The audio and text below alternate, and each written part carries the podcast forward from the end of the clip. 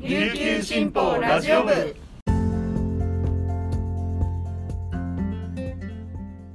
はいたい。皆さんいかがお過ごしですか？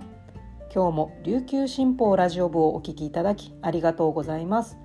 12月27日水曜日本日のパーソナリティはデジタル報道グループの大城の子が担当します。午前11時現在の那覇の気温は20.9度天気は曇りとなっています。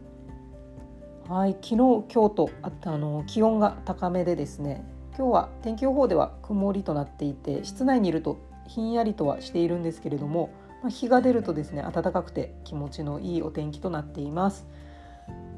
実はちょっと風邪気味でですね鼻が詰まっていてあのお聞き苦しいかと思いますが今日も最後までお耳をお付き合いいただければ幸いです。今日は旧暦の15日となっております。沖縄では旧暦の1日と15日に台所で祀られている火の神様火ぬかんですねと、えー、仏壇にお供えする風習があります。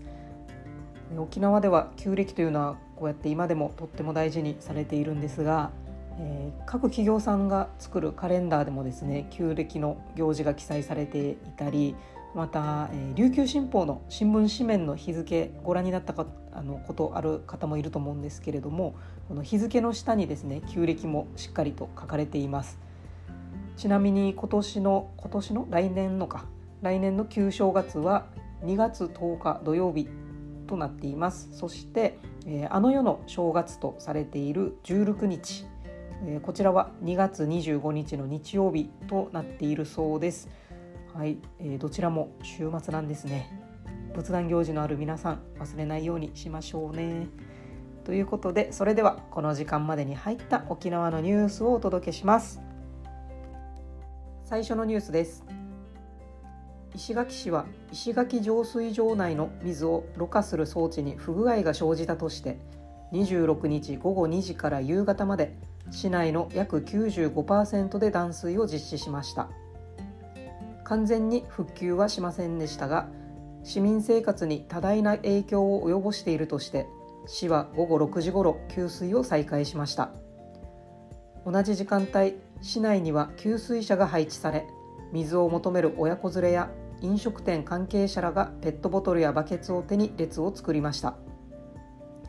市水道部によると25日にろ過装置に不具合が生じ始め26日早朝からろ過する速度が落ち排水池の水位が減少断水に踏み切りました。給水再開後も水圧が低い状況が続くとして節水を呼びかけています。ろ過装置の不具合箇所は治ったわけではなく市の職員や業者が夜通し復旧作業に当たったといいます。26日は市の水道部に市民らから水が出ない断水は何時までか？などの電話が相次いだといいます。続いてのニュースです。女村でレストランオーベルジュ・ボヌシェール・ラウーを経営する中田浩二シェフが沖縄在来の山ぶどう琉球ガネブを100%使用したワインの自社醸造を12月から開始しています。10月に国税庁から酒税免許が下り店舗内に併設した施設で年間2000リットルの製造を目指します。早ければ2024年春頃から地産のワインやリキュールがレストランなどで楽しめるようになる見通しです。千葉県出身の中田さんは20代で沖縄に移り住み2006年頃本で沖縄在来のブドウの存在を知ったといいます。沖縄の原酒を使ったワインを店舗で提供することを目指し女村内で琉球ガネ部の栽培を開始しました。経験がない中で妻の智子さんと農業生産法人を立ち上げ2010年に初収穫。15年以上にわたり課題を解決しながら徐々に収穫量を増加させていきました。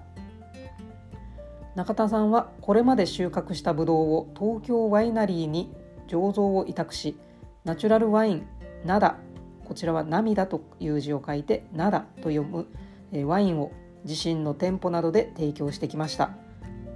中田さんはワイン名をナダとしているのは嬉しい涙感激の涙を流す場面に寄り添ってほしいとの願いを込めた。沖縄のお酒として結婚式など嬉しい場面に選んでもらえるようにしたいと話しています。